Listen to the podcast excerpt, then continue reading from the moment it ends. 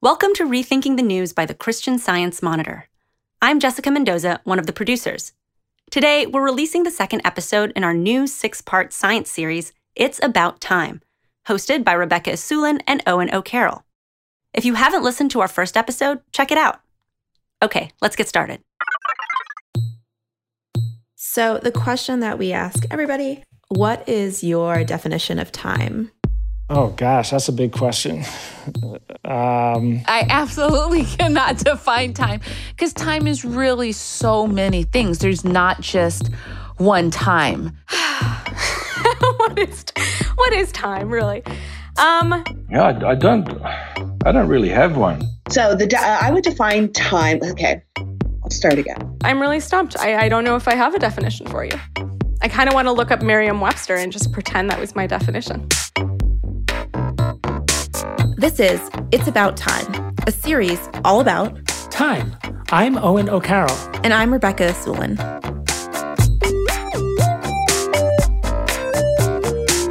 In this science series, we interview experts on time. They'll help us unravel its mysteries. Because understanding time more deeply can help us make the most of the time we have.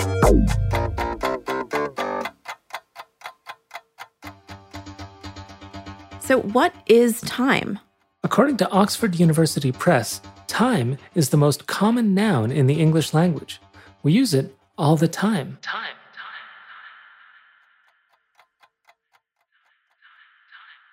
Time. Yet we find it so hard to define. We spoke to a lot of experts for this series, and we asked every one of them to define time. They all struggled. And when they did finally define it, their definitions were really different. It's so fundamental that most of the time people don't think about it, but it's always there in the background. That's Heather Dyke, a philosopher of time. What she's saying is time is hard to define because it's just sort of there. It's such a slippery concept. This episode is about diving deep into that concept. We'll talk to a philosopher, a physicist, and a novelist who have all made it their life's work to answer the question what is time? And maybe by trying to figure out what time is and how it works, we can learn a little about how to reframe the challenges in our own lives. So, I've personally always found philosophy kind of baffling. It just never seemed that useful in terms of people's day to day lives. I mean, philosophy is aimed at the most baffling questions, the ones that can't be settled by normal science. So, if you're not baffled on some level, I think you're not doing it right comforting, very comforting, Owen. But, you know, I think philosophy is also unavoidable. So, as humans, we're sort of natural philosophers. We, we want to understand the world. But there are so many different aspects to our understanding of the world in general, but I think this is particularly true of time. That's Heather Dyke again. She's a philosopher of time at the University of Otago in Dunedin, New Zealand. Heather says her goal as a philosopher is to understand time in itself and how time connects to all different parts of our lives, from the politics of time to the psychology of time. Heather's understanding of time as a philosopher helped her put into perspective a difficult personal decision. That decision centered around an 18th century manor house in the English countryside. Well, it was built by my ancestors in 1730s. Three stories, big blocks of sandstone, um, arched windows, had beautiful gardens. It was full of old, you know, family portraits. And my great grandfather, he was massively into his big game hunting. So we actually had an elephant's foot that had been made into a whiskey decanter holder. You know, it was really like a kind of an old stately home that you'd go and visit.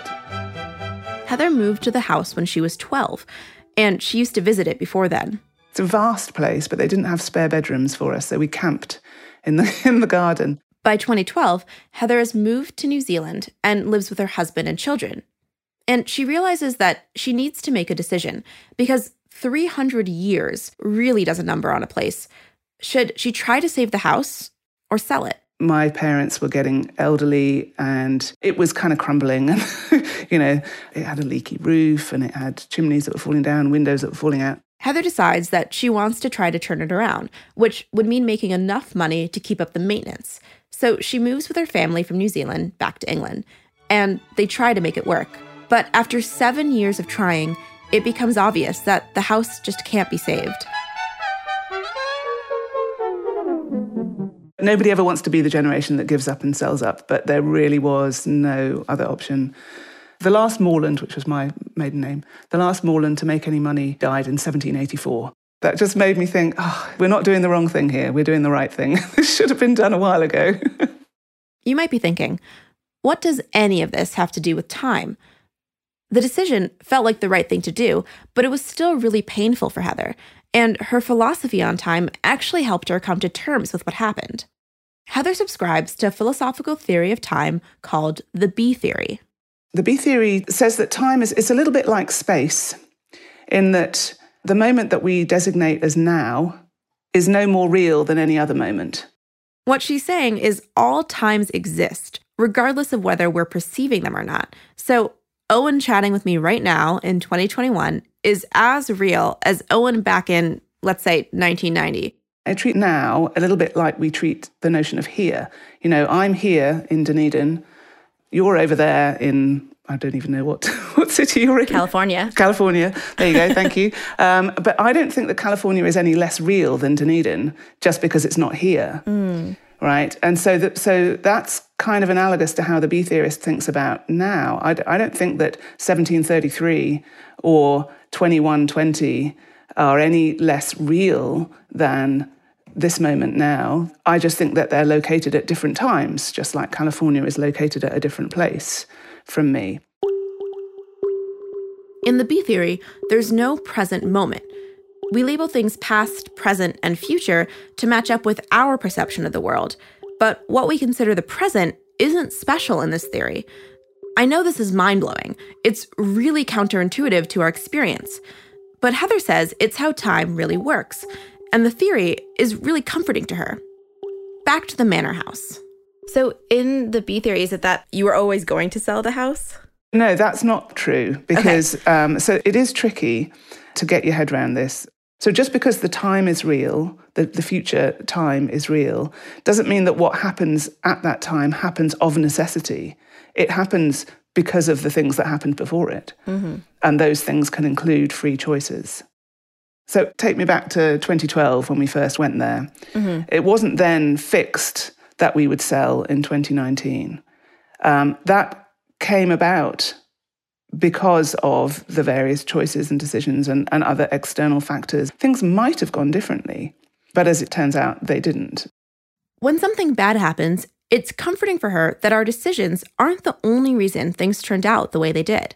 To her, the future is not totally limitless. Whether or not the theory is true, it resonates with Heather and helped her deal with the pain of selling her family's house. So I now can look back on that as a kind of finite, closed, like it was a return journey. Do you know what I mean? Whereas on the way there, it felt like an open future. and I think my B theoretic view of time it sort of helps me with that because I don't think the future is this kind of open realm. I do think that we are able to affect the future um, and our choices and decisions matter. They have causal influence. But I don't think of it as this kind of open realm of possibility. I think that helps in cases when things don't go as planned.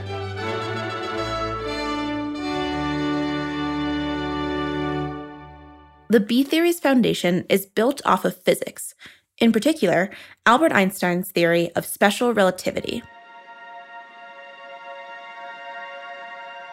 Physics is foundational to many understandings of time. Time if it really exists, is a characteristic of the physical universe. So, if we're going to find out what time really is, it makes sense to ask a physicist. I thought if I understand Einstein, I can understand how to build a time machine. That's physicist Ron Mallett. He became a physicist because he wanted to build a time machine. Yes, you heard that right. And he succeeded, kind of. He says he actually came up with a design for a real time machine. A real hypothetical time machine with real science and lasers. A childhood tragedy led to Dr. Mallett's desire to do that. My father was a television repairman, and I idolized him. I mean, for me, the sun rose and set on him. He was just everything for me. Growing up, Dr. Mallett's dad would give him scientific toys, and he inspired his love of reading. Then, when Dr. Mallett was 10, his father died of a massive heart attack suddenly when he was only 33 years old. And it completely devastated my world. I went into a black hole. His father's death plunged his family into poverty. His mom was now a single black mother in 1955 with four children to raise. A year after he died, I came across the book that changed my life. It was H.G. Wells's The Time Machine. So today, man is successfully probing deep into the mysteries of the universe. Can he penetrate the greatest mystery of all, time itself? The Time Machine was written in 1895. It tells a story of a man who travels hundreds of thousands of years into the future. At the beginning of it, it said that scientific people know very well that time is just a kind of space, and we can move forward and backward in time just as we can in space. This quote is from The Time Traveler, the book's main character. It's part of his explanation of how his time machine works, which treats time as though it were a fourth spatial dimension. And when I read those words, I thought, oh, this is it. This is the thing that is going to allow me to see my father again.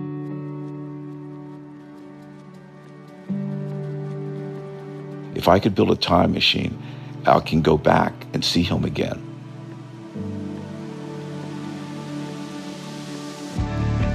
My mother had kept these old television and radio parts of my father, and I even tried to put something together that looked like the illustration. I mean, uh, with bicycle parts and this thing, and of course, nothing worked. After all, Dr. Mallett was 10 years old at the time, but that first failure didn't stop him. A few years later, he found another book at the Salvation Army. And it was a paperback that had a Einstein on the cover of it, standing next to an hourglass. That book was called the Universe and Dr. Einstein.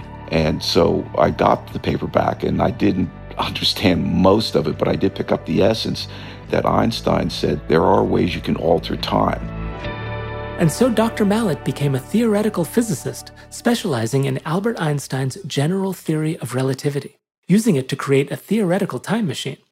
He says he showed that it's mathematically possible to use lasers to bend time back on itself.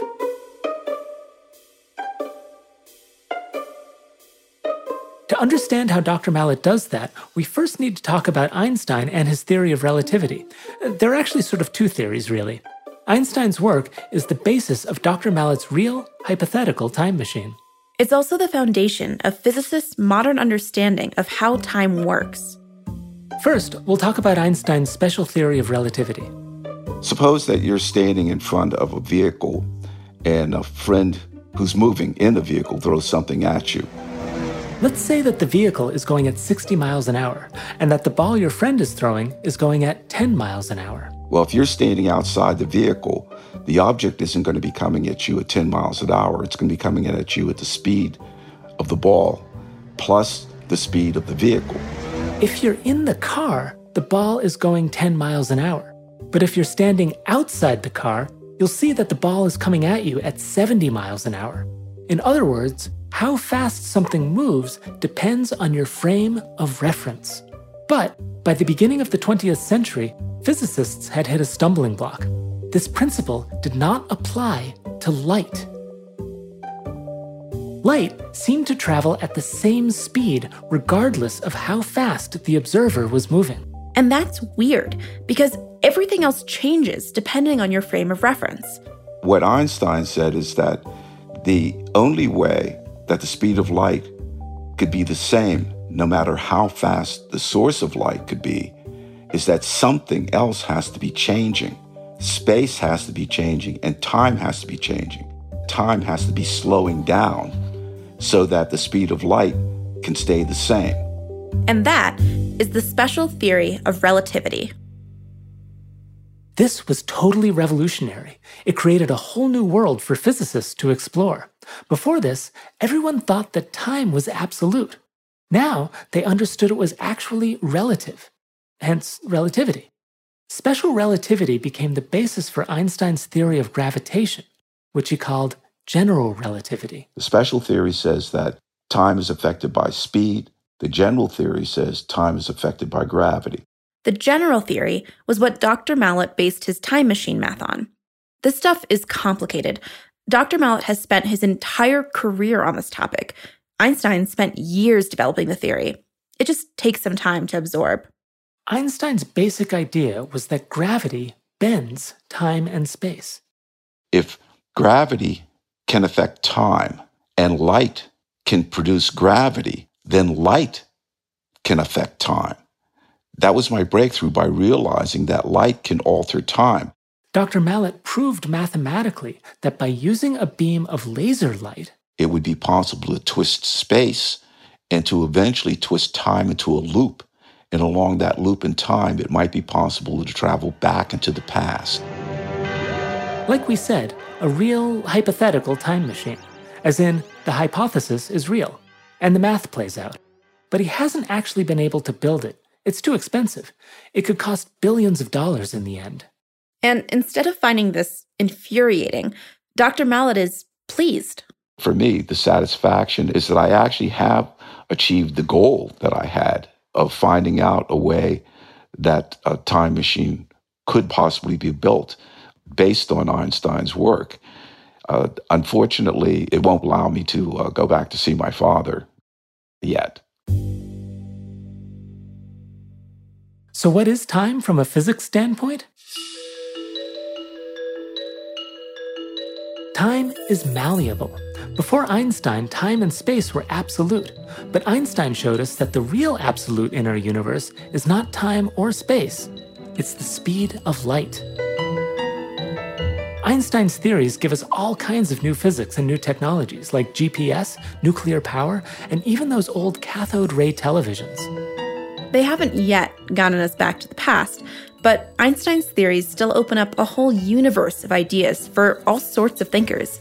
In fact, Physics is the starting point for this episode's third and final story.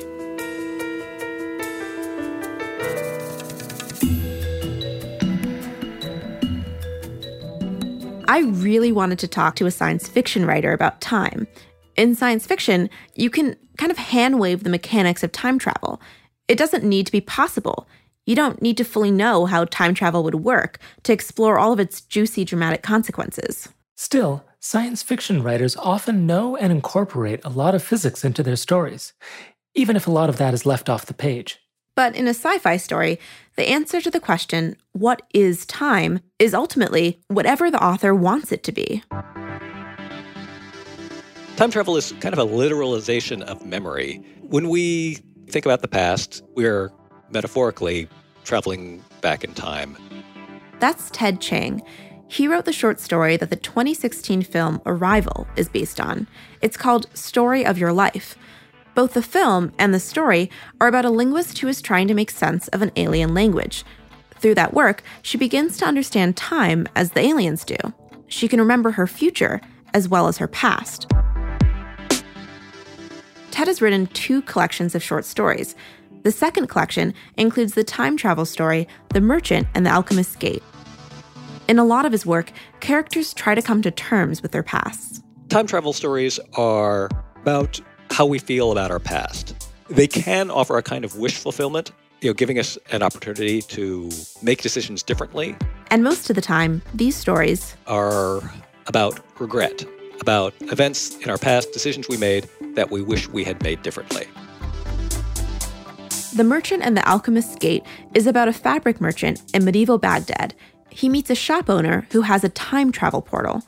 The shop owner tells him about three others who have used the portal before the merchant decides whether or not to use it himself.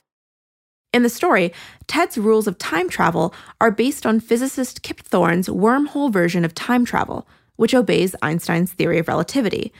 According to Kip Thorne, even if we could time travel, we can't change the past. But the vast majority of time travel fiction is about people going back and changing their past. Ted is okay with stories like that. Mainly because I think that they are trying to convey a positive message. They are trying to tell people that you have agency, that you can change your life, you can make a difference.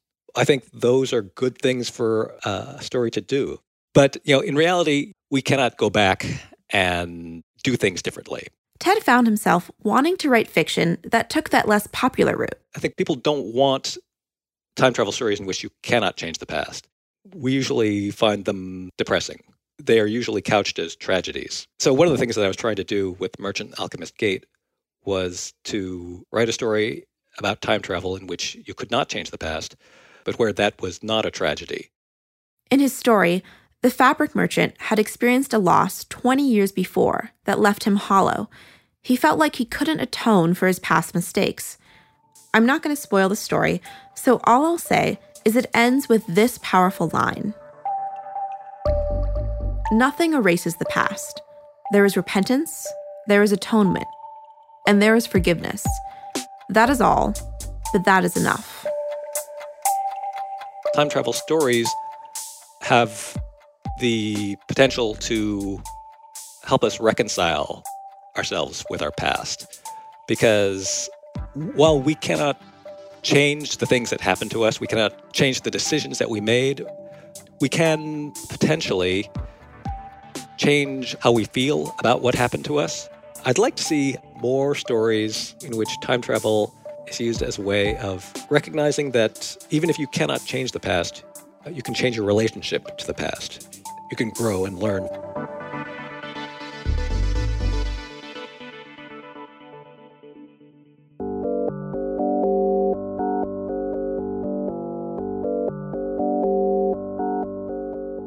Sci fi writer Ted Chiang, philosopher Heather Dyke, and physicist Ron Mallett all explored different aspects of time.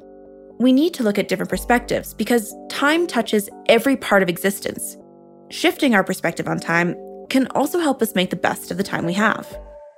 So, Rebecca, what's your definition of time? I think time doesn't have a neat definition. It just really depends on the context. And I think back to every single one of our interviews. And I realized why both of us always preface the question, How do you define time? by saying that it was a really unfair question. It's just so hard to define. It's almost like the more we use a word, the harder it is to define. And we use the word time all the time. Do you have a definition? You know, before we started this series, I came up with what I thought was a pretty good definition of time. Time, I thought, is the perceived dimension of reality along which change occurs. A very simple definition. what what do you think now? You know, now I think I have a better definition. Time is this. So time is silence? Not necessarily silence. It's the thing that you're experiencing as you experience silence.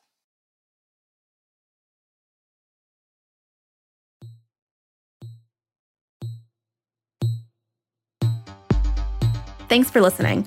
We hope you feel inspired to read or watch a good time travel story. Don't forget to subscribe to Rethinking the News wherever you get your podcasts and leave us a rating or comment. And share this series with your friends, family, and coworkers. You can find us at csmonitor.com slash time. This series is hosted and produced by me, Rebecca Asulin. My co-host is Owen O'Carroll. It was produced with Jessica Mendoza. Editing by Samantha Laine Perfas, Clay Collins, and Noel Swan. Sound design by Noel Flatt and Morgan Anderson. With production support from Abraham Onofeko.